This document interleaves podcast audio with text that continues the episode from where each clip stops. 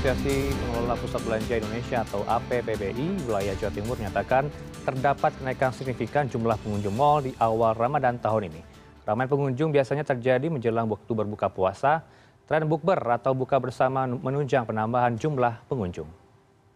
Pada awal April atau awal Ramadan ini jumlah pengunjung mal di Surabaya naik sekitar berkisar 40 persen.